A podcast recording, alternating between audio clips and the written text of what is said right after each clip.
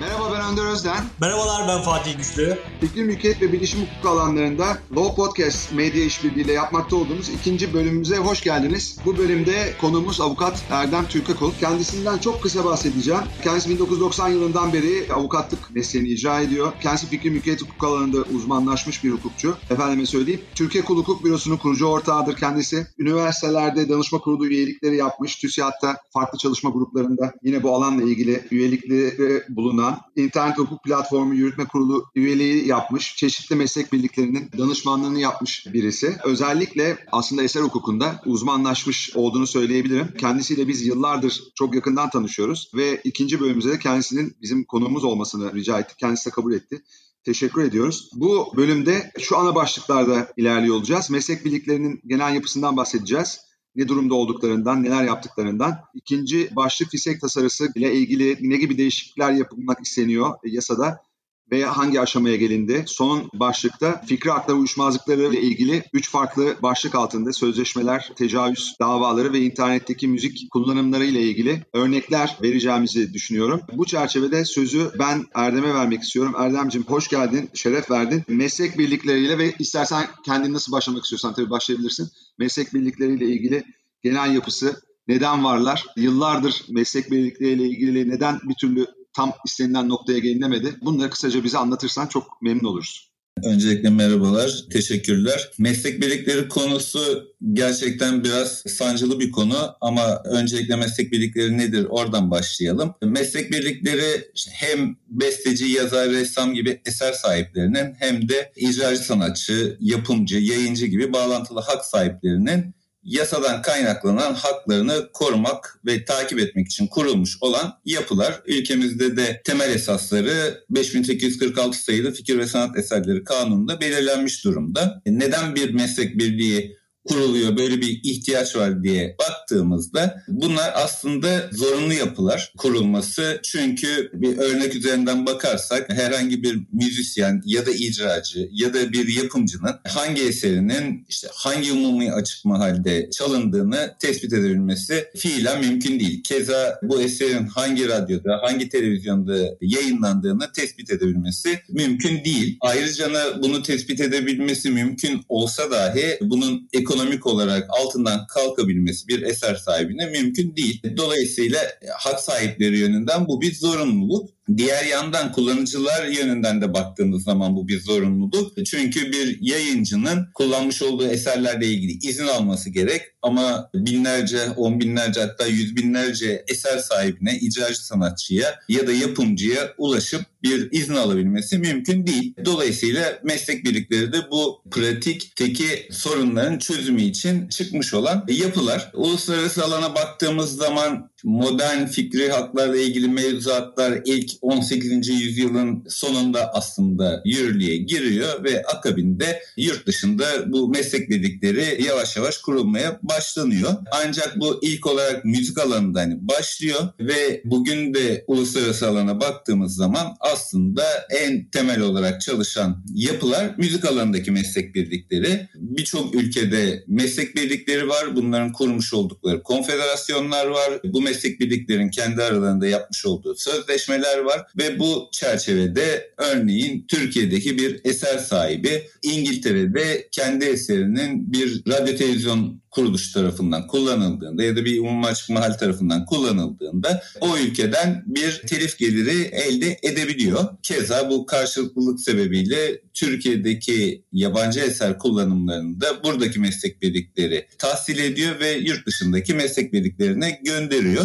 Dolayısıyla müzik alanında oturmuş bir düzen olduğunu söyleyebiliriz. Elbette pratikte yaşanan çok ciddi problemler var ama genel ilkeler olarak bunu söyleyebiliriz. Diğer alanlarda maalesef böyle bir durum yok. Örneğin sinema alanında bazı meslek birlikleri var ve bazı uluslararası düzenlemeler de var. Ancak hak takibi kısmında ülkelerin arasında çok ciddi farklılıklar bulunduğu için müzik alanındaki gibi yaygın bir hak takibi sistemi olduğunu söyleyebilmek mümkün değil. Çünkü bazı ülkeler belirli konularda eser sahiplerine ya da icra sanatçılara hak takibi imkanı tanıyor. Bazı ülkeler tanımıyor. Dolayısıyla bir ortak konsensus oluşmuş değil. Meslek birliklerine ilgili ülkemize baktığımız zaman ilk meslek birlikleri 86 yılında kuruluyor. 4 tane meslek birliği kuruluyor. İlim ve edebiyat alanında, müzik alanında, sinema alanında ve güzel sanatlar alanında. O zaman bunlar tekel olarak kurulmuş olan meslek birlikleri. Bakarsanız işte müzik alanında kısmen yapılan bir şeyler var ama çok fazla bir etkileri olduğunu söyleyebilmek mümkün değil. Akabinde bu tekel niteliği kalkıyor. Birden fazla meslek birliği kurulmasına izin veriliyor. Bağlantılı hak sahiplerinin yetkileri geliyor kanuna 95 değişikliğine daha sonra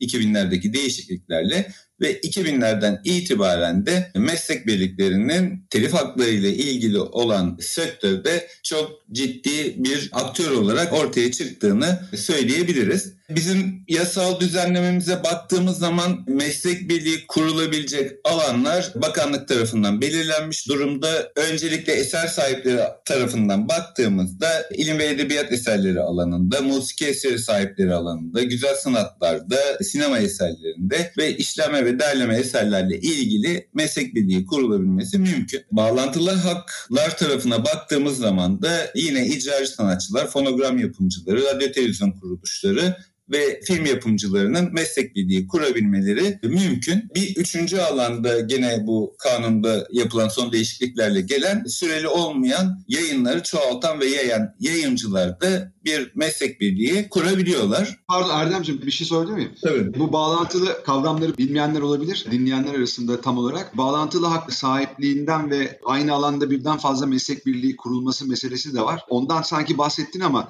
aynı alan demediğin için o sırada ben bunu tekrar gündeme getiriyorum. Bu iki meseleden bir bize kısaca bahsedebilir misin lütfen? Şöyle eskiden bu dört tane alan belliydi. O alanda sadece tek meslek birliği kurulabiliyordu. Zaten kanunda sadece eser sahipleri vardı. Bağlantılı hak sahipleri yoktu. Bağlantılı hak sahipleri dediğimizde aslında eser sahibi olmayan ama bu eserlerin kamuya iletiminde herhangi bir şekilde rol sahibi olan yapıları kastediyoruz. Bu uluslararası alanda da 1960'lardan itibaren aslında oturmuş ilk sözleşmeleri ortaya çıkmış olan grup. Bunlar kimler? Öncelikle icracı sanatçılar herhangi bir eseri yorumlayan işte müzikteki bir yorumcu, bir filmdeki oyuncu, herhangi bir müzik eserini çalan kişi bunlar icra sanatçı olarak kabul ediliyor. Bunun dışında e, müzik yapımcıları var, film yapımcıları var ve radyo televizyon kuruluşları var. Aslında bu tabii çok uzun bir tartışma. Çünkü bir müzik yapımcısının, bir radyo televizyon kuruluşunun, bir film yapımcısının telif hakları kapsamında bir hakkı olmalı mı sorusu gerçekten ciddi bir soru. Ama onların da bu yasal düzenlemelerin içine girmesinin sebebi aslında işte bu sektörlerin 50'lerden sonra 60'larda beraber uluslararası alanda çok ciddi ekonomik bir sektör oluyor olması ayrıca da siyaseti de belirleyen bir sektör oluyor olmaları. Dolayısıyla bunlar ciddi bir baskı yaparak haklarının bu düzenlemeler içinde yani telifle ilgili düzenlemeler içinde korumasını istiyorlar. Bunun da temel sebebi şu telifle ilgili olan düzenlemeler ki uluslararası sözleşmelerde öyledir. Tekel niteliğinde bir hak verir. Dolayısıyla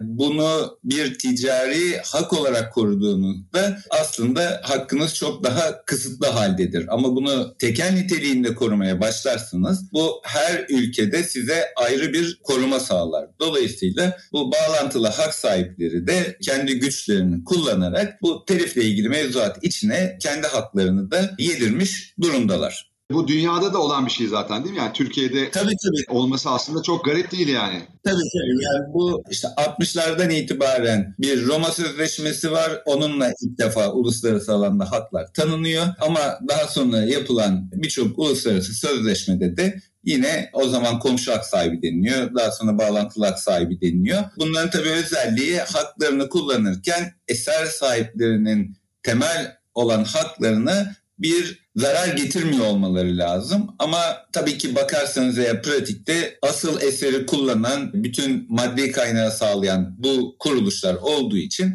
eser sahipleri karşısında da oldukça güçlü durumdalar. Dolayısıyla haklarını da oldukça güçlü bir şekilde koruduklarını söyleyebiliriz. Evet. Sen istersen kaldığın yerden devam edebilirsin. Bir de yetki belgesi meselesi var. Yetki belgesine biraz sonra geleceğim çünkü yetki belgesi de çok ilginç bir konu. Aslında bu taslakla ilgili de onu çok kısa konuşabiliriz. Bu birden fazla meslek birliği kurulmasıyla beraber ülkemizde gerçekten çok ciddi bir meslek birliği enflasyonu yaşandı diyebilirim. Şu an 27 tane meslek birliği var. Bunun 10 tanesi sinema alanında kurulmuş olan meslek birliği, 6 tanesi müzik alanında, 8 tanesi ilim ve edebiyat eserleri alanında, bunun dışında güzel sanat eserleri alanında bir meslek birliği, radyo televizyon alanında bir meslek birliği ve tiyatro alanında da oyuncuların kurduğu bir meslek birliği bulunuyor. Bu tabii ki çok kısa biraz sonra değinmeye çalışayım. Hak takibinde de sorun yaratan bir konu aslında. Ona da değiniriz. Şimdi bu meslek birlikleri hakları nasıl takip ediyor diye bakarsak da 5846 sayılı kanunda özel iki tane madde var. Bir tanesi umum açık mahallerle ilgili, bir tanesi radyo televizyon kuruluşlarıyla ilgili. Meslek birlikleri her sene bir tarife yapıyorlar. Bu tarifeyi bakanlığa bildiriyorlar. Burada bir itiraz prosedürü ve kendi içinde bir çözüm mekanizması var. Fakat bu kanun, bu değişiklik ilk yapıldığı andan itibaren ki bu baştaki toplantıları ben de katılmıştım bakanlıkta. Hiçbiri 15-20 dakikayı aşmadı ve hiçbir sonuç da Yani dolayısıyla pratik bir sonucu yok. Bu tarifeler nasıl yapılıyor? Bakanlık bütün umuma açık mahalleri ve radyo televizyon kuruluşlarına hatta internetle ilgili bu kullanıcıları belli bir sınıflandırma yapıyor. Yani işte oteller, restoranlar gibi. Bunu yaptıktan sonra bunların hangi esasa göre ödeme yapacağını belirliyor. Örneğin otel oda sayısıyla ödeme yapıyor ama bir kafe metrekaresiyle ödeme yapıyor gibi. Bunları belirliyor. Belirli bölgeler var. İşte dört bölge içinde bir sınıflandırma var. Oteller yönden baktığımız zaman kaç yıldız olduğuna bağlı olarak bir sınıflandırma var ve meslek birlikleri buna uygun olarak bir tarife yapıp bakanlığa gönderiyorlar. Aslında burada da uygulamada çok değişik şeyler var. Örneğin bu tahsilatları yapan Türkiye'de iki tane alan var. Bir müzik alanındaki meslek birlikleri var. Bir de radyo televizyon alanındaki meslek birliği var. Buna karşın bu tarifeleri bütün meslek birlikleri yapıyor ve bakanlığa gönderiyor ama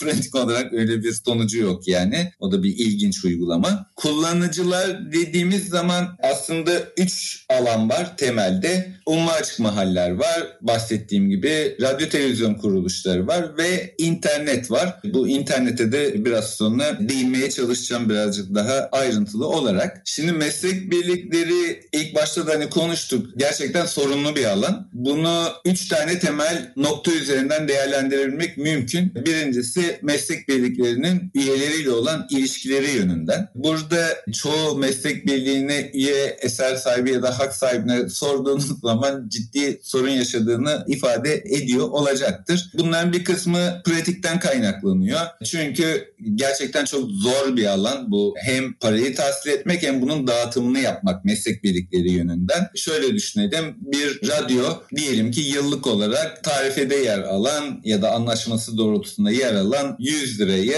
meslek birliğine ödedi. Bununla beraber ne yapıyor? O dönemde çalmış olduğu eserlerin de listesini meslek birliğine sunuyor. Meslek birliği de çok kaba olarak söylüyorum şöyle bir hesap yapıyor. 100 lira ödendi, 1000 tane şarkı çalındı. Dolayısıyla işte her şarkıya 10 kuruş düştü. Onu kendi meslek birliği payını kestikten sonra eser sahibine ödüyor. Çok kaba olarak. Fakat örneğin meslek birlikleri diyelim ki umum açık mahallerden de bir otelden de bir para alıyor. Ama öyle bir liste almıyor. Dolayısıyla ne yapması lazım? Kendi arasında bir sistem kuruyor. İşte diyor ki ben otellerden gelen parayı şu sistem üzerinden dağıtacağım. İşte fiziki olarak satışı %10 alacağım. İnternet üzerindekini %20 alacağım. İşte radyodakini %30 alacağım. İşte televizyondakini %40 alacağım. Şu alanınkinde bilmem ne yapacağım diye bir sistem kuruyor. Dolayısıyla bu çok yani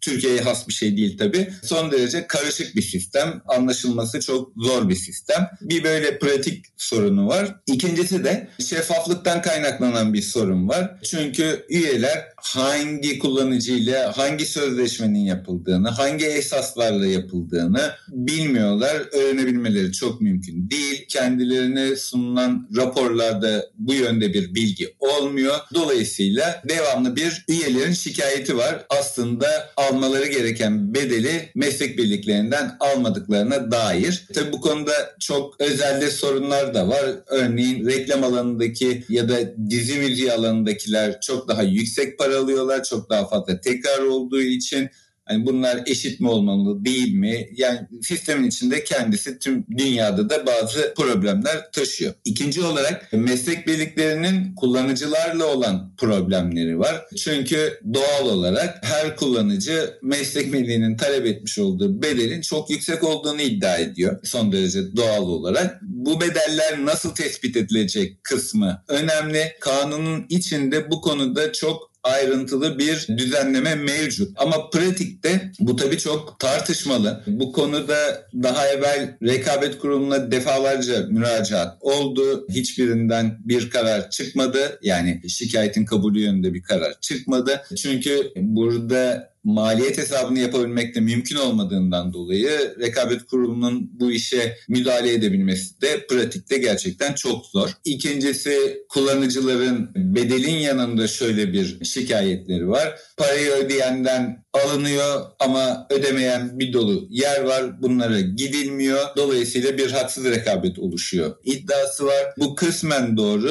ama meslek birliklerinin tabii ki suçu diye olmak çok mümkün değil. Bu birazcık yargı sisteminde uygulamayla alakalı olan bir konu. Buradan da belki şunu söyleyebiliriz. Meslek birliklerinin yargısal süreçte yaşadığı ciddi sorunlar var. Hem ceza yönünden hem hukuk yönünden söylüyorum. Genel olarak maliyeti çok daha düşük olduğu için tercih edilen yöntem ceza kısmı oluyor. Bir tespit yapılıyor. Burada izinsiz bir kullanım olduğu tespit edildikten sonra Bununla ilgili ceza davası açılıyor. Fakat burada da birçok farklı ayrıntısına girmeyeyim. Çok uzun konu. Sebeple meslek birliklerinin aleyhine verilmiş olan bazı kararlar var. Hukuk kısmına gittiğimizde bu çok çok daha problemli bir kısım oldu. Yargıtay'ın vermiş olduğu birbirinden çok farklı ve meslek birliklerinin neredeyse hak takibi yapmasını imkansız hale getiren bazı kararlar oldu. Dolayısıyla bir taraftan çok ciddi bir binlerce açılan dava var ama yine de çok yargısal sürecin aktif bir sonuç doğurduğunu söyleyebilmek mümkün değil. Üçüncü bir konu da meslek birliklerinin kendilerinin mevzuattan kaynaklanan bazı sorunları var. Bunun da sebebi şu. Meslek birlikleri 5846 sayılı kanunda bakanlığın idari ve mali denetimine tabi bir tüzel kişi olarak bakan onayıyla kuruluyorlar ve bir tane bakanlar kurulu tarafından çıkarılmış tüzük var. Bunda da bir hüküm yoksa eğer işte dernekler kanununa bakabiliyoruz. Ama bu düzenleme meslek birliklerinin mevcut yapısı karşısında son derece yetersiz kalıyor. Hatta işte yetki belgelerine ilgili iyicene her şey havada kalıyordu. O kısmen şu an toparlandı. Ama diyelim ki meslek birlikleri işte hem bir ticari iş yapıyor yani ticari iş yapar gibi bir hak takibi yapıyor. Bu hak takibinden sonra aldığı bedellerin muhasebeleştirilmesi kısmı her meslek birliğinin farklı bir uygulaması var. Yine son derece önemli bir konu denetim kısmı. Çünkü bu da bir demokrasinin kılıcı gibi meslek birliklerinin üzerinde duruyor. Ayrıntılı bir düzenlemesi yok ve işte bakanlık bir uyarı yapıyor, ikinci uyarıyı yapıyor. Ondan sonra işte genel kurula götürebiliyor gibi. İşte bunu birkaç meslek birliğinde de yaptı. İşte çeşitli davalar açıldı, bu kararlar iptal oldu gibi. Aslında şunu yapılması gerekiyor. Denetim yapılırken hangi hukuka aykırılığın ya da eksikliğin müeyyidesinin ne olduğunun da belirli olması gerekiyor. Aksi halde bakanlığın meslek birlikleri üzerinde çok ciddi bir etkisi mevcut oluyor. Bunun dışında işte genel kurulun yapılmasıyla ilgili tabii ki bazı bazı belirsizlikler var. Çünkü eser sahibi olan meslek birlikleri yönünden üyelerin nasıl davranacağını belirlemek çok mümkün ki şu anki tüzükte de var.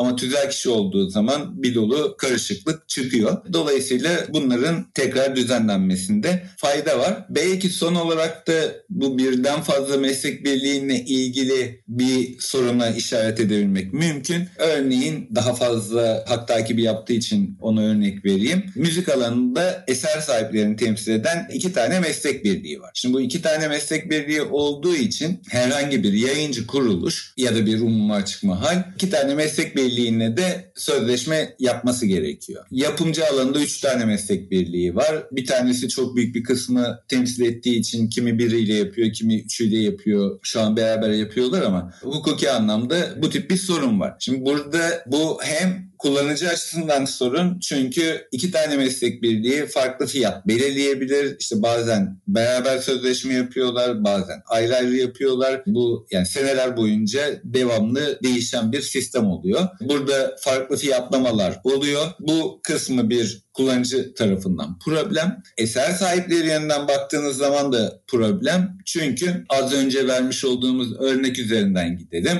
Bir radyo iki tane meslek birliğinde 150 lira üzerinden sözleşme yaptı ama dönem sonunda bir tanesinden bin tane eser kullandı, bir tanesinden 500 tane eser kullandı. Böyle baktığınız zaman bir meslek birliğindeki eser sahibi o kullanımdan dolayı 10 kuruş alıyor olacak, diğeri 50 kuruş alıyor olacak aynı kullanımdan. Dolayısıyla burada da çok ciddi farklılıklar olabiliyor. Hatta bazen aynı eserin içinde beste güfte farklı meslek birliklerine üye oluyor ve ikisi aynı kullanımdan dolayı farklı bedel alabiliyor ve bunların kendi arasında teknik altyapının oluşturulması, burada kullanıma bağlı bir ödeme sisteminin çıkarılıyor olması son derece önemli ama bugüne kadar bu konuda maalesef bir ilerleme sağlanamadı ve ciddi sorunlar yaşanmaya da devam ediyor. Erdem aklıma gelen bir şey var burada. Bu birlikte hat takibi yapan istek birlikleri işte müzik alanında işte yapımcılarla ilgili. Bunların şu anki durumu nedir tam olarak? Yani nasıl bu verim sağlayabildi mi bugüne kadar? Sanki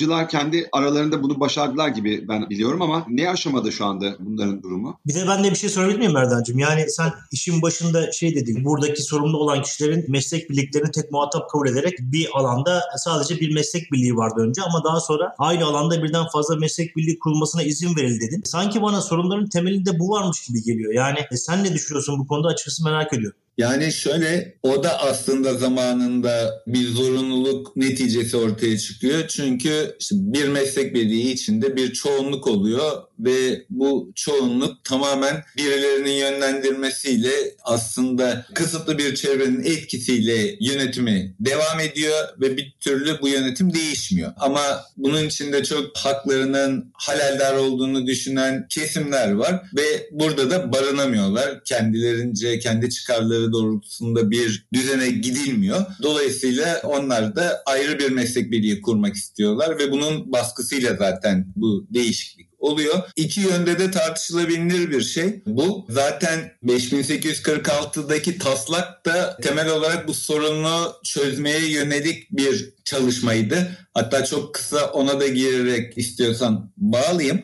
Bizim baktığımız zaman mevzuatımız genel olarak hem uluslararası sözleşmelerin neredeyse tamamına üye olmamız sebebiyle hem de Avrupa Birliği müktesebatına da uyumla ilgili daha evvel bu incelemeler yapıldığı için aslında uluslararası alanda mevcut mevzuata uygun. Ama uygulama ile ilgili tabii ki sorunlar var.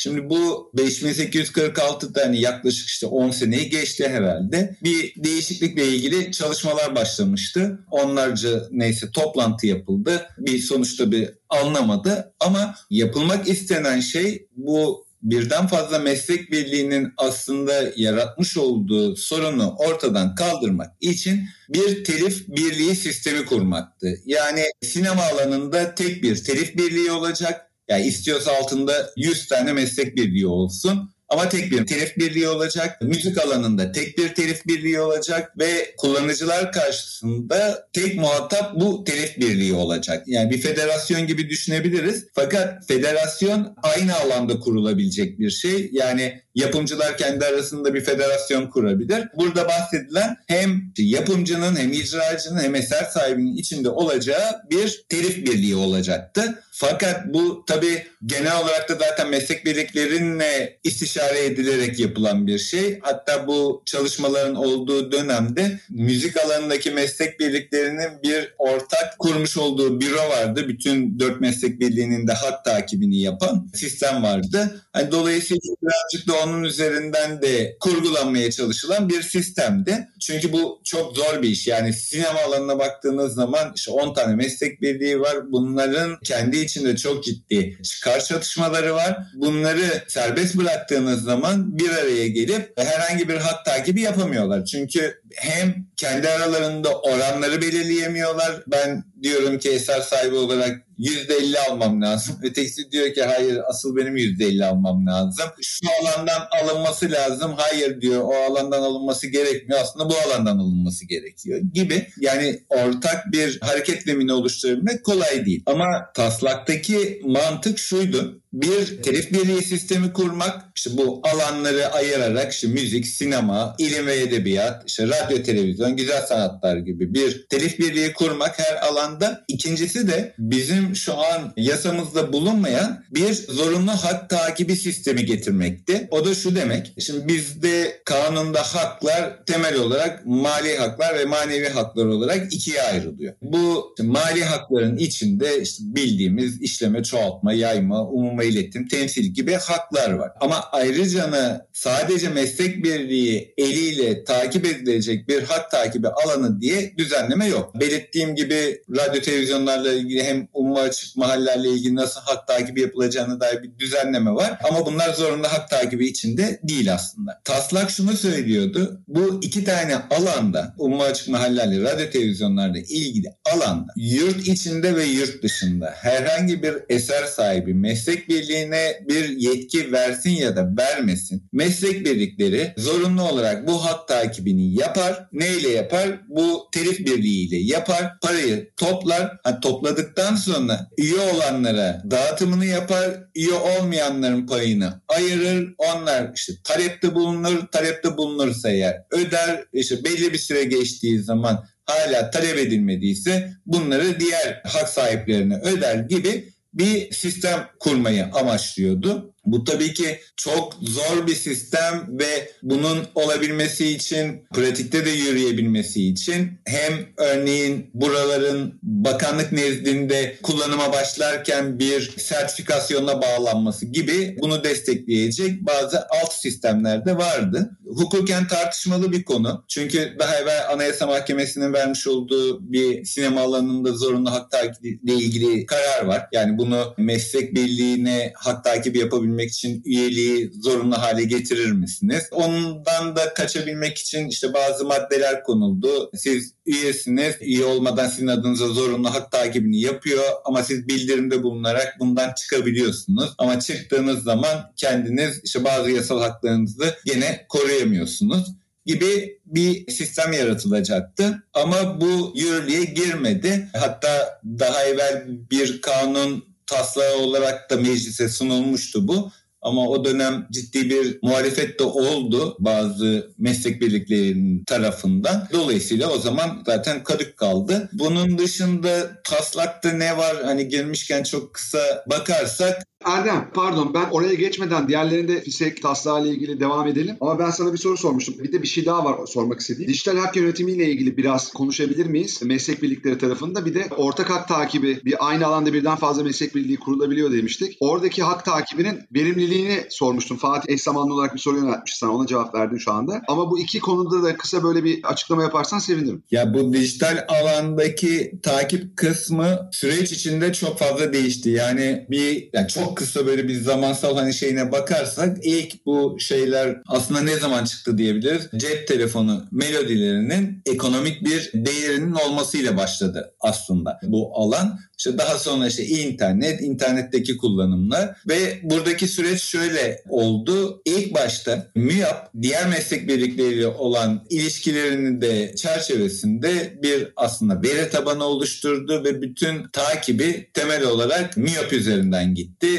Tabii ki diğer meslek birliklerine ilgili sözleşmede yaptın ama asıl belirleyen MÜYAP oldu. Bu bir müddet böyle devam etti. Sonra işte eser sahipleri dedik yani böyle şey hani olmaz, işte şudur budur sistem gene değişti ve eser sahipleri haklarını ayrıcanı takip etmeye başladı. Bu yorumcularla yapımcılar da haklarını ayrıcanı takip etmeye başladı. Gene aradan bir dönem geçti. Bu dönemde o aradan geçen zamanda YouTube'un artık çok ciddi bir gelir kapısı olmasıyla beraber ki o dönem MÜYAP'ın YouTube'daki kanalı yanlış hatırlamıyorsam uluslararası alanda en yüksek gelir sahibi olan ilk 10 yerden biriydi yani ciddi bir merkezi durumu vardı. Fakat buradaki yapımcılar dediler ki biz bu hakkın meslek birliği üzerinden değil kendimiz tarafından takip edilmesini istiyoruz. Niye aslında böyle? Doğrudan sizin YouTube'dan aldığınız belki kullanım başına şey değişmiyor bazısı için. Ama siz hakkınızı verirken işte gerek doğrudan YouTube üzerinden gerekse işte aracılar üzerinden ciddi avanslar alabiliyorsunuz. Hatta o dönem birkaç tane yapımcı çok güçlü olmayan ufak onlarca yapımcının haklarını da toplamış oldu o süreçte. Ve ilk önce MÜYAP'ta bir yönetim kurulu kararıyla daha sonra genel kurulu kararıyla MÜYAP dijital alandan kısmen çıktı. Kısmen çıktı dediğim şey şu isteğe bağlı olan servisler platformlardan çıkmış oldu. Örneğin YouTube gibi, Spotify gibi platformlardan çıkmış oldu. Nerede devam ediyor? Örneğin bir web radyo yapıyorsanız gene gidip MÜYAP'tan izin alıyorsunuz. Çünkü o normal radyo televizyon gibi kabul ediliyor. Ya da herhangi bir radyo televizyon yayınını eş zamanlı internette de vermek istiyorsa gene meslek birliklerinden bir izin alıyor. Gene MÜYAP üzerinden bunu yapıyor. Bunlar devam ediyor ama onun dışındaki alanlardan çekilmiş oldu MÜYAP. MÜYAP çekildiğinde geriye kim kaldı? Meslek birliği yönünden bakarsak eser sahipleri MESAM ve MSG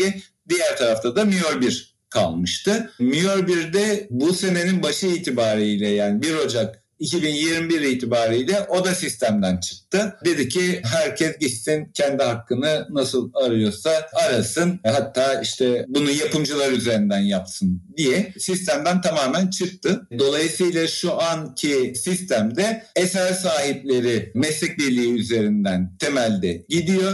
Diğer kısım yapımcı üzerinden gidiyor. İstiyorsan bu olayı bu müzik eserinin nasıl kullanılacağını bir daha genel ayrıntılı olarak anlatayım. Biraz ileride şey yapacaktım ama müzik alanında geçmişten farklı olarak bugün baktığımızda sektörün temel geliri aslında internet üzerinden. Dolayısıyla buradaki düzenlemeler son derece önemli. Nasıl gelir kalemleri var internet üzerinden baktığınızda aslında temel olarak platformlar üzerinden bir gelir elde ediyorlar. Bu platformları da ikiye ayırabiliriz. Bir tanesi YouTube gibi platformlar, bir tanesi de Spotify gibi platformlar. Bunun dışında tabii ki işte web radyo, web TV, sitede kullanım falan bunlar var ama bunlar çok baktığınız zaman düşük rakamlar aslında. Şimdi YouTube'la Spotify arasında yani ayrı platformlar olarak çok ciddi farklar var. YouTube gibi platformlara siz doğrudan herhangi bir içeriği yükleyebiliyorsunuz. Dolayısıyla buradaki kontrol mekanizmasını bu platformun kendisi kurması gerekiyor. Zaten YouTube'un da bu kadar ciddi bir reklam mecrası olmasının sebebi teknik altyapısı bu platformun içine yüklenen her türlü şeyi kontrol edebiliyor olması, eşleştirebiliyor olması, hak sahipliğine bir ihlal olduğu zaman belirliyor olması. Bu YouTube kısmı. Fakat Spotify gibi platformlara siz kendi eserinizde işte bir yapım yaptınız, evinizde çaldınız örneğin. Bunu girip yükleyemiyorsunuz. Çünkü burada bazı teknik yapılması gereken gereklilikler var. Dolayısıyla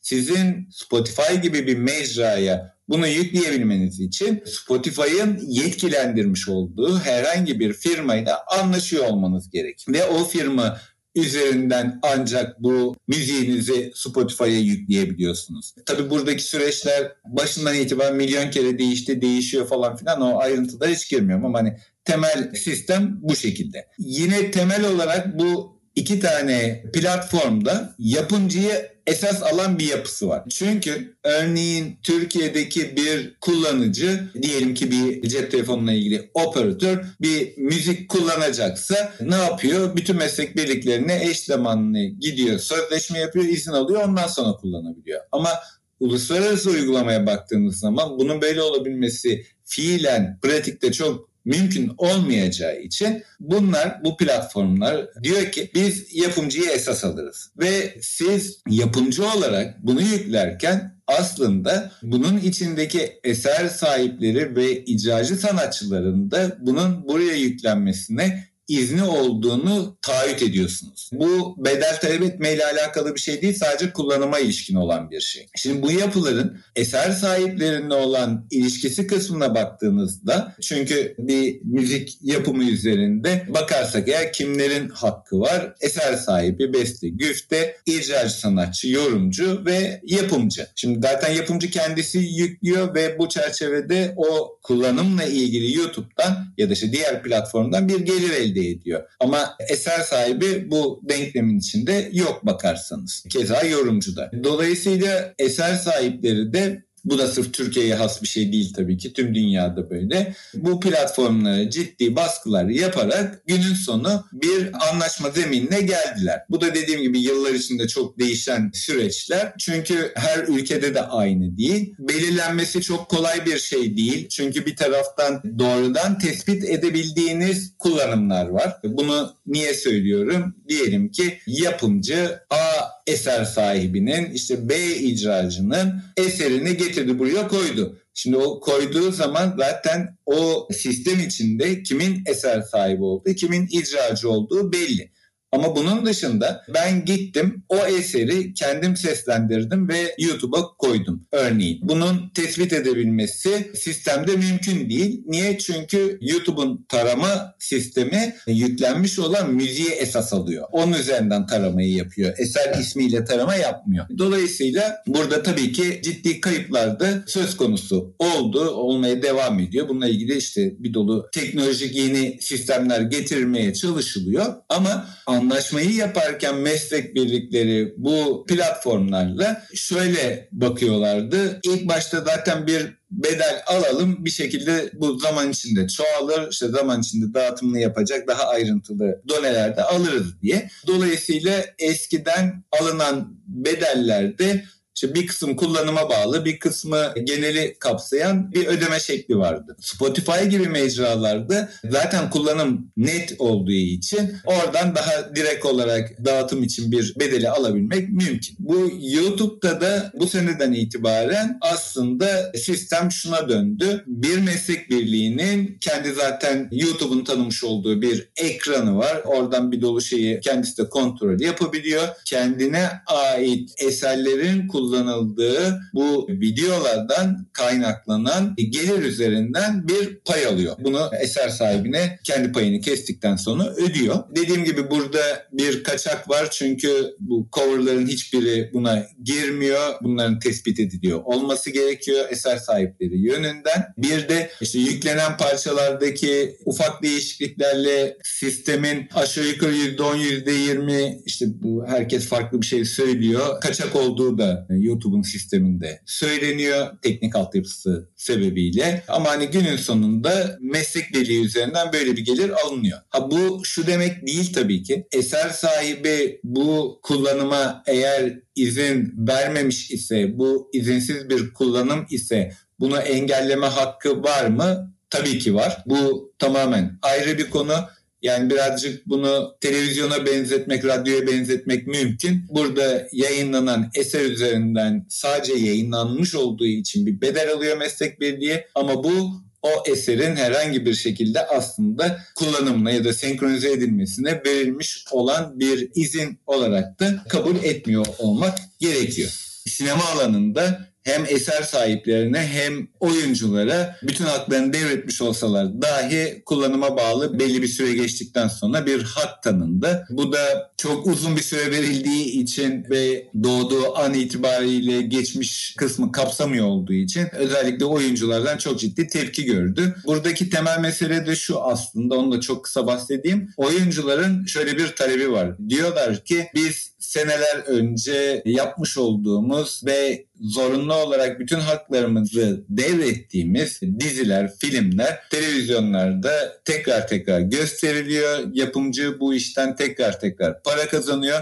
Ama biz tek kuruş kazanamıyoruz. Bu adil bir sistem değil. Dolayısıyla bu yeniden gösterimlerden bize bir bedel verilmesi gerek diyorlar. Bu konuda davalar da açıldı. Hatta yani bir program yapılabilir. Çok ilginç bir süreci vardı. İlk baştaki davalar tamamen oyuncuların lehine sonuçlandı. Hatta Yargıtay'dan geçti. Daha sonra açılan davaların da hepsi aleyhlerine sonuçlandı ve hepsi de Yargıtay'dan geçti. Gerçekten çok ilginç bir süreç oldu. Dolayısıyla o konuda hükümler var. Bir de tabii ki pratikte hakların kullanımıyla ilgili özellikle meslek birliklerinin talebiyle usulü bazı konularda getirilen değişiklikler vardı. Misal hukuk davalarında meslek birliği dava açtığında işte nasıl yapıyor? Diyor ki ben bu umuma açık mahalle gittim bir tespit yaptırdım ve benim şu eserimi kullandığını tespit ettim. Dolayısıyla ben buna dava açtığım zaman o senenin tarife bedeli ne ise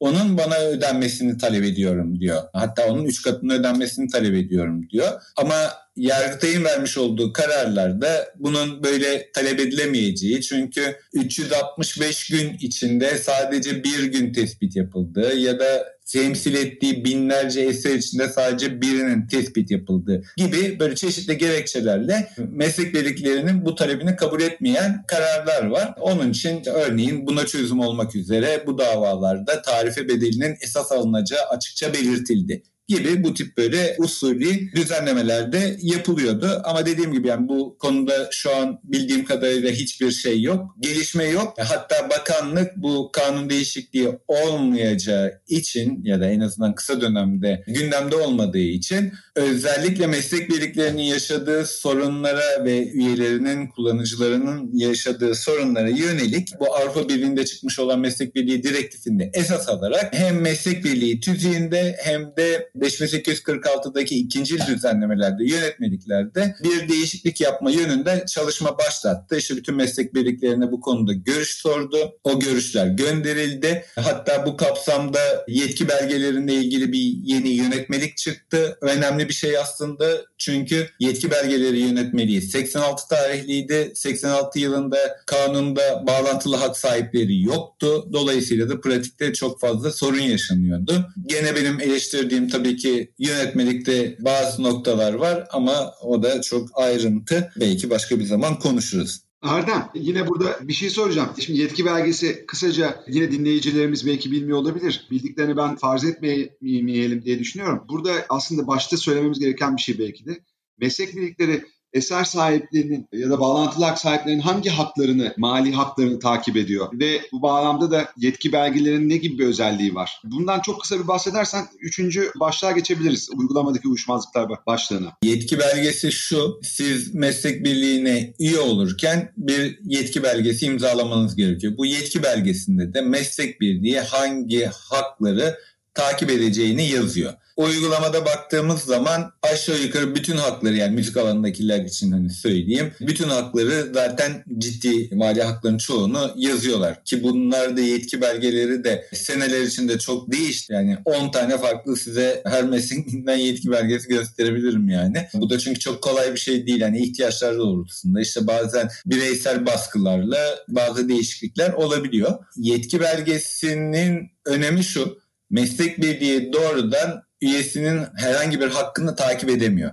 Yani taslaktaki hani dediğimiz husus meslek birliğine yetki belgesine bir yetki verilsin ya da verilmesin şu hakları takip eder diyordu. Ama mevcut sistemde ben iki tane şey vermem gerekiyor. Bir yetki belgesinin içinde hangi hakkımın kullanılmasını meslek birliğine verdiğimi belirtiyor olmam lazım. İkinci olarak da hangi eserim yönünden olduğunu veriyordum. Yani işte 10 tane eserim var onun 5'ini veriyorum 5'ini vermiyorum diye. Şimdi bu yeni çıkmış olan yönetmelikte aslında meslek birliklerinin tabii çok lehine çıkmış olan bir yönetmelik. Burada meslek birlikleri yönetmeliğe göre çok daha geniş hak sahibi oldular ve hatta herhangi biri bu yetki belgesindeki hükümleri kabul etmiyorsa meslek birliğine de üye olamayacak. Yani eskiden hani şunu diyordunuz ben bu iki tane mali haktan talep ettiğim birini veriyorum birini vermiyorum. Birini veriyorum ama onu çektim gibi. Şimdikinde yani tabii süreç içinde bu nasıl yürüyecek bunu görüyor olacağız uygulamasını. Ama bakanlık şunu demiş hani oldu. Meslek birliği yetki belgesinin içeriğini belirlemekte tamamen serbesttir. Dilediğini koyar. Eğer eser sahibi bunu kabul etmiyorsa eğer gider başka bir meslek birliğine üye olur diyor aslında. Ama bakarsak eğer meslek birlikleri de doğal olarak ne kadar fazla hak alabilirse o kadarını alıyor olacaklar. Dolayısıyla ben çok doğru bir yaklaşım olduğunu düşünmüyorum. Yani bu mesela geçmişte de çok tartışıldı yani çok zaman almayayım ama örneğin ben internetle ilgili haklarımın meslek birliği tarafından takip edilmesini istemiyorum. Eser sahipleri alanı için söylüyorum bunu. Ve meslek birliğine diyorum ki ki ihtarname çekerek de bu yapılıyor. Ben de yaptım kaç kişi için. Benim bu internetle ilgili haklarımı koruma. Ben koruyacağım diyorum. O zaman bana meslek birliği diyebiliyor ki e arkadaş sen bunu çekiyorsan ben de senin umuma açık mahallelerdeki haklarını da koruma. Ama bunu diyebilmesi hukuken mümkün mü? Bence mümkün değil. Çünkü bu zaten meslek birliği tekel niteliğinde bir yapı ve bana senin şu hakkını korumak için bana bu hakkını da vereceksin diyorsa ya bence çok tartışmasız bir şekilde rekabetle ilgili mevzuata aykırılık oluşturur. Ha bu konuda şikayet oldu mu dersiniz? Herhangi bir şikayet olmadı. Çünkü bu tip şeyler nihayetinde sektör içinde karşılıklı görüşülerek, ufak tefek ödünler verilerek anlaşılıyor. Ama eskiden bu daha mümkündü. Yeni mevzuat çerçevesinde birazcık daha zor hale geldi. Tamam. Buradan şimdi uyuşmazlıklar meselesine gidelim. Orada sen sözleşmelerden bahsetmiştin ilk başta. İstersen oradan birkaç örnek verelim. Neden davalar çıkıyor sözleşmelere bağlı olarak? Hak devrine yönelik, mali hakların devrine yönelik özellikle veya lisanslanmasına yönelik. Yani bu zamanda bayağı oldu herhalde. Çok kısaca iki tane hususu belirtmek istiyorum. Çünkü günün sonu bu fikri haklarla ilgili, bu telifle ilgili sorunların bence iki tane çıkış yeri var. Bir tanesi sözleşmeler kısmı. Yani hak sahiplerinin yapmış olduğu sözleşmelerdeki eksiklikler. Bunu da niye söylüyorum? Çünkü kanunda diğer aslında alanlarda olmayan özel bir sözleşme şekli getirilmiş durumda. Bu da zaten eser sahiplerini korumak için getirilmiş bir düzenleme. Çok genel olarak baktığımızda bu sözleşmelerin yazılı olarak yapılması lazım. Yani buradaki ispat şartı değil, doğrudan sıhhat şartı. İkincisi de bu sözleşmenin konusu olan mali haklarında gene ayrıntılı olarak belirtiliyor olması lazım. Yani ben işte bütün hani haklarımı devrettim diye yapılan bir sözleşme hukuken yok hükmünde. Keza bir eser tamamlanmadan yapılan sözleşme yok hükmünde. Eserin mutlaka tamamlanmış olması lazım hak devrinin yapılabilmesi için öncesinde sadece bir taahhütte bulunabiliyor. Bunlara uyulmuyor genelde. Uyulmadığı için de pratikte çok ciddi sorunlarla karşılaşılabiliyor. İkinci bir konu şu sözleşmelerle ilgili. Yani bu geçmiş dönemde belki çok fazla yoktu. Dünya çok daha böyle belli kullanımlarla sınırlıydı. Ama bugün baktığımızda diyelim ki internetteki kullanımı umuma iletim dedik. Ve ben umuma iletim hakkında doğrudan geldim X firmasına verdim. Şimdi bunun içinde o kadar çok alt kırılımı var ki yani aslında şunu yapabiliyorum. Bunun hangi hakkı verdiğimi, bunu hangi bölgeyle sınırlı verdiğimi, hatta işte bu bölge içinde hangi altyazıyla verdiğimi, hangi mecraya verdiğimi, hangi platforma verdiğimi yani aynı hakkı düşünün. Bunu aynı film olarak düşünelim işte e, Netflix'e de verebilirim. Aynı şekilde yayın yapan işte Amazon'a da verebilirim. Ona da verebilirim. Ötekisine de verebilirim. Baktığınız zaman aslında konu aynı. Ama ben bunları sınırlıyorum. Örneğin aynı filmle ilgili Netflix'e verirken öteki tarafta YouTube'a da koyabiliyorum. İşte YouTube'da bunun dağıtım hakkını belirli bölgelerle sınırlı olarak farklı şirketlere verebiliyorum. Örneğin diyorum ki bunun İspanyolca tercümeli kısmını A firmasına verdim. Niye? Çünkü o firmaya İspanyolca televizyon hakkını da verdim bir taraftan. Misal. Ama İspanyolca da olsa İngilizce altyazı hakkını bunu B firmasına veriyorum. Ama İngilizce hakkını yani seslendirme olan kısmını da gidiyorum C firmasına veriyorum. Yani hak sahiplerine tanınmış olan çok ciddi bir hak var. Uygulamaya baktığımız zaman burada tanımlar birbirine çok fazla giriyor sözleşmelerde. Yani çok böyle ciddi yapılan sözleşmelerde dahi günün sonunda oturduğumuzda 5 hukukçu otursak bu sözleşmenin başına aynı şeyi anlayamıyoruz. Yani dolayısıyla sözleşmeler, sözleşmelerde hakların belirleniyor olması, işte mecranın, bölgenin, sürenin, bu ayrıntıların belirleniyor olması çok önemli bir konu ve uygulamada en fazla sorun çıkaran hususlardan biri bu. İkinci konu da doğal olarak bu izinsiz kullanım durumu. İzinsiz kullanımlarla ilgili de aslında kanunun bizim ülkemizde 5846'da tanımış olduğu gerçekten çok eser sahiplerinin, hak sahiplerinin lehine düzenlemeler bulunuyor. Bu hem tazminat yönünden böyle, hukuk yönünden böyle hem de ceza yönünden böyle. E, hukuk yönünden baktığımızda eğer bir izinsiz kullanım varsa, bunu tespit ediyorsak eğer açmış olduğumuz herhangi bir davada Birincisi bunun tespitini ve durdurulmasını talep edebiliyoruz. Ama bununla beraber eğer bu izinsiz kullanıma ben izin vermiş olsaydım hangi bedeli talep edebileceksem bunun 3 katını tazminat olarak talep edebiliyorum. Ve burada Yargıtay'ın senelerdir belirlemiş olduğu bir önemli konu var. Kusur aranmıyor. Yani bu şu demek diyelim ki bir film örneğini alalım. Bu filmin içinde bir senaryo izinsiz olarak kullanılmış. Bir senaryoyu izinsiz olarak kullanan bu filmin senaristi. O yapımcıyla sözleşme yapmış ve demiş ki bütün haklar bana ait. Yapımcı ona parasını ödemiş. Filmi yapmış. Daha sonra bir yayıncı gelmiş demiş ki ben bunu e, yayınlamak için sana 100 lira veriyorum. Bütün hakların sana ait olduğunu taahhüt ediyor musun? O da demiş ki tabii ki ben bütün eser sahipleriyle sözleşme yaptım. İşte sözleşmelerin bütün hakların bana ait olduğunu taahhüt ediyorum demiş. Ve bu filmi ben yayınlamışım.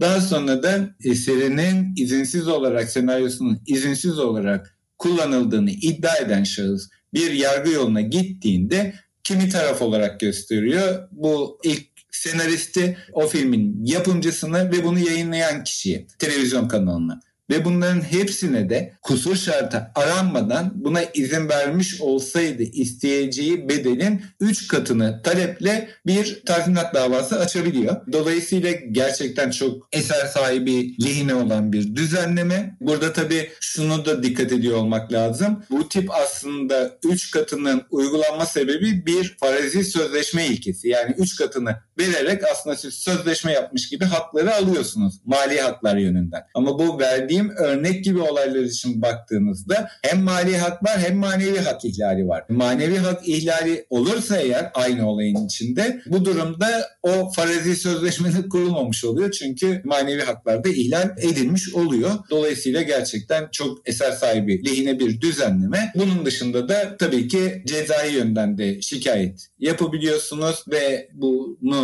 tespit ettirdiyseniz eğer geneleni olarak bir ceza davası da açılıyor. Çok ciddi bir ihlal olmadığında yani bunu artık bir meslek haline getirmediğinde cezayı veriyor ama hükmün açıklanmasının geri bırakılmasına karar veriyor genelde mahkemeler. Burada benim aklıma gelen daha önce konuştuğumuzda fotoğraflarla ilgili bir uyuşmazlık şeyinden bahsetmiştim. Yani fotoğraf karesinin içinde aslında pek şey yapılmayan birisinin aslında fotoğrafın çekilmek istenmeyen birisinin yer alması haline ne olur? Bu gibi durumlardan bahsetmiştik. Bir de internetteki bu link meselelerinden bahsetmiştik kısaca. Onlar belki biraz daha ilgi çekebilir. Örnekler olabilir. Eğer aklında varsa onları da eklersen son tahlilde çok iyi olur. Fatih'cim senin ekleyeceğin bir şey var mı? Benim söylediğime bu manada. Yok yani gayet geniş kapsamlı bayağı da detaylı bir podcast olur diye düşünüyorum. Herhalde zamanımız da bayağı bir ilerledi. Bu son tahlilde Erdem bunları konusunda bizi bilgilendirebilirse herhalde podcastımın sonuna yaklaşmış oluruz diye düşünüyorum. Yani fotoğraflar konusu çok ilginç bir konu. Yani şundan dolayı çok ilginç bir konu. Çünkü çok farklı korumaları var. Fotoğraf eğer bir estetik nitelik taşıyorsa güzel sanat eseri olarak korunuyor. Estetik niteliği yoksa eğer ilim ve edebiyat eseri olarak korunuyor. Ama herhangi bir hususiyet taşımıyorsa o zaman haksız rekabetle korunuyor gibi fotoğrafların zaten kendi içinde çok ciddi bir farklı koruma sistemi var. İnternetle ilgili niye önemli? Çünkü şöyle bir durum var. İnternette artık hani herkes bir dolu fotoğraf paylaşıyor. Şimdi bu fotoğrafların iki türlü korunması söz konusu. Birincisi ben kendi fotoğrafımı koydum internete. Bunu ilk umuma iletimine de ben karar verdim ve umuma açık olarak bir fotoğraf yayınlama, paylaşma platformunda ya da kendi kişisel sosyal medya hesabına bunu koydum. Bir bu bir başkası alabilir mi, kullanabilir mi, nasıl olur buradaki sorunlar var. Bir de ben bu fotoğrafı koyarken örneğin bu fotoğrafı çektiğimde arkadaşımla beraber fotoğrafı çektiğimde arkamda bir başka kişinin de fotoğrafı var. Bunlar kullanılabilir mi? Bunlara bakmak gerekiyor. Çünkü bizim dediğim gibi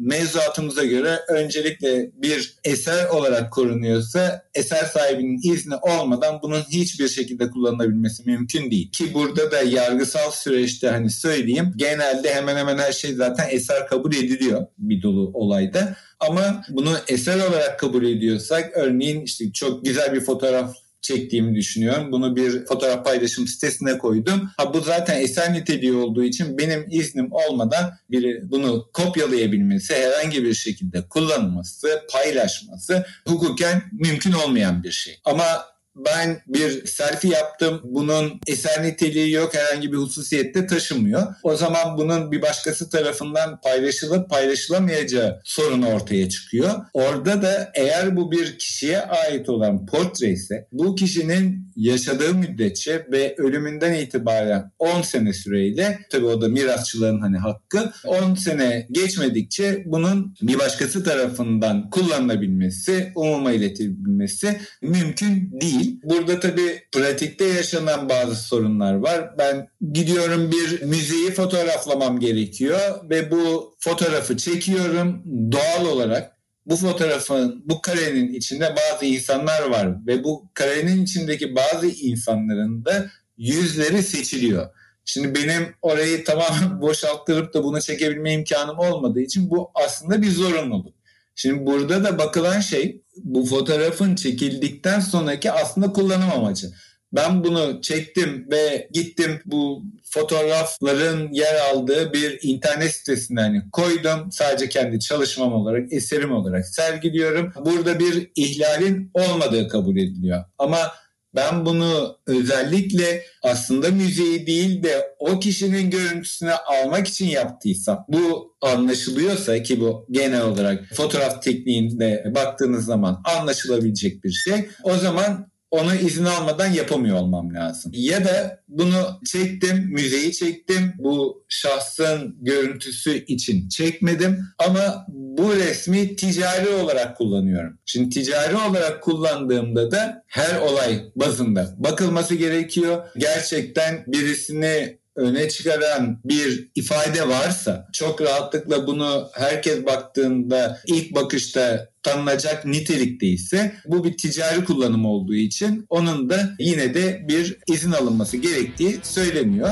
Bunların istisnası yok mu? Var tabii ki. Örneğin ülkenin siyasi hayatında ya da işte içtimai hayatında meşhur olan kişilerin fotoğrafları bu kapsamda kabul edilmiyor. Yine bir resmi geçit, tören, toplantı bunlarla ilgili şeylerde bu kıstas olmuyor. Çünkü herkes oraya bu amaçla geliyor ve bunun fotoğrafının çekilebileceğini de doğal olarak farz ediyor olması lazım. Bir de tabii üçüncü olarak haber niteliği olan bir şeyse yani o müzenin önünde bir olay oluyor ve haber amacıyla bir fotoğraf çekiliyorsa tabii ki onun o karenin içinde isteyerek ya da istemeyerek yer alan bir kişiyi çıkarabilmek mümkün değil fotoğraftan. Dolayısıyla böyle istisnaları da var. Son olarak link dedim de zamanı çok geçtik ama yani şimdi link konusu çok senelerden beri aslında tartışılan bir şekilde gündemde olan bir konu. Çünkü teknoloji gittikçe gelişiyor. Yani burada bunu link üzerinden bir yere link vermek kural olarak hukuka aykırılık oluşturmaz. Yani bunu iki türlü de söylemek lazım. Birincisi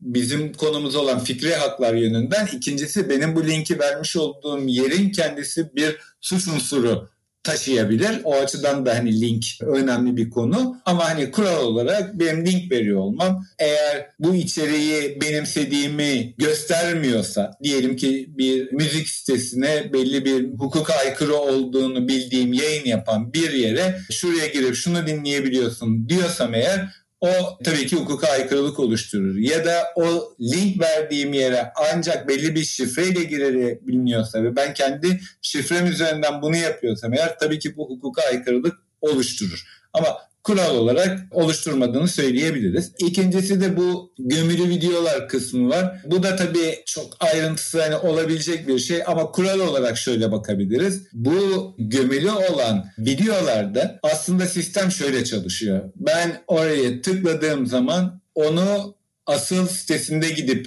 izlemiş oluyorum. Yani eser sahibi o video izlenmiş gibi kendi payını alıyor. İşte yapımcı o izlenmiş gibi kendi payını alıyor. Dolayısıyla bu tip zaten platformların hepsi bunun kendi videosunun bir başka yere embed edilebilmesine izin veriyor. Buradaki sorun ne? Ben bunu o video nasıl para kazanıyor? Bir reklam aldığı zaman para kazanıyor. O reklamı ortadan kaldıracak şekilde ya da onun yerine bir reklam koyacak şekilde yani oradaki ticari geliri ortadan kaldıracak şekilde ya da bu ticari gelirin yani videonun platformun elde etmiş olduğu gelir dışında bir gelir elde edecek şekilde teknolojik olarak bir sistem yaratıyorsam eğer bu doğal olarak bir hukuk aykırılık oluşturuyor. Çünkü yani bu fisekle ilgili bütün kuralları kenara koyun bir haksız rekabeti yaratan bir durum. Dolayısıyla o tip durumlarda da ihlal olduğunu iddia edebilmek tabii ki mümkün. O zaman tamam bunu da tamamladık. Konu enteresan bir konu. Hakikaten link konuları. Bu bağlamda bence artık toparlayalım ve biz sana çok teşekkür edelim. Bayağı detaylı bilgiler verdin. Hatta dediğin gibi sen konuştukça benim aklıma şahsen farklı programlar yapabileceğimiz de geldi. Yani bu FİSEK meselesi o kadar dallı budaklı bir mesele ki her bir konunun altında bir sürü alt konu var ve her birinde uygulamada, pratikte konu olduğu sorun var. İşte meslek birlikleri özellikle ben yıllardan beri hala anlayabilmiş değilim meslek birliklerinin neden bu kadar kendi işlerinde ve aralarında tartışmaya devam ettiklerini. İşte kullanıcıların tarifeleri neden bu kadar yüksek buldukları, dünyadaki uygulama bakınca Türkiye'deki toplanan, tahsil edilen şeylerin ne kadar az olduğunu görünce özellikle bunları düşünüyorum. Bunun dışında işte yasa değişikliği yapmak isteyen bir ülke sınai mülkiyet kanunu çıkardı. Bu büyük bir başarıydı bence bu dönemde. Ama FİSEK'le ilgili yamalı boçça şeklinde sürekli aralıklarla periyodik olarak yasa değişiklikleri yapıldı. Ve daha kapsamlı bir yasa çalışması yıllardan beri sürüyor ama sonuca varılamıyor. Çünkü yine meslek birlikleri anlaşamıyorlar. Yine kendi işlerinde sürekli bir sağlıksız ego çatışmaları var. En çok kim alacak, hangi oranlar olacak, ne yapacağız, ne edeceğiz? Yani bunun sosyopsikolojik yönleriyle de ele aldığımızda PİSEK başlı başına çok engin, tartışmalı ve insanı aslında bazı noktalarda hayrete düşüren bir hukuk branşı diye düşünüyorum. Eser hukuku e, Türkiye'deki. Bu bağlamda da ben açıkçası şu ana kadar verdiğim bilgiler için çok doyurucu ve tatmin edici bulduğum için teşekkür ediyorum. Ben teşekkür ederim.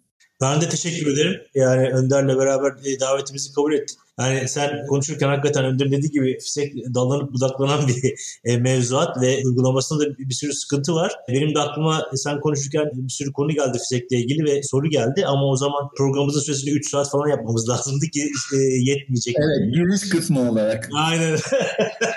İnşallah farklı konular altında, farklı başlıklar altında yine bir araya geliriz podcastlerimizde. Çok teşekkür ediyoruz verdiğin değerli bilgiler için Erdem'ciğim. Sağ ol, var ben de teşekkür ederim. Yani son olarak şunu söyleyeyim. Aslında yani burada bizim bugüne kadar geçmişte bu alana ilişkin bütün düşüncelerimiz, bütün yaklaşımımız yeni teknoloji karşısında değişiyor. Değişmesi gerekiyor. Yani dolayısıyla bu alan belki bütün diğer alanlardan farklı olarak çok daha hızlı değişiyor olacak. Mantaliteler değişiyor olacak, değişmesi gerekiyor.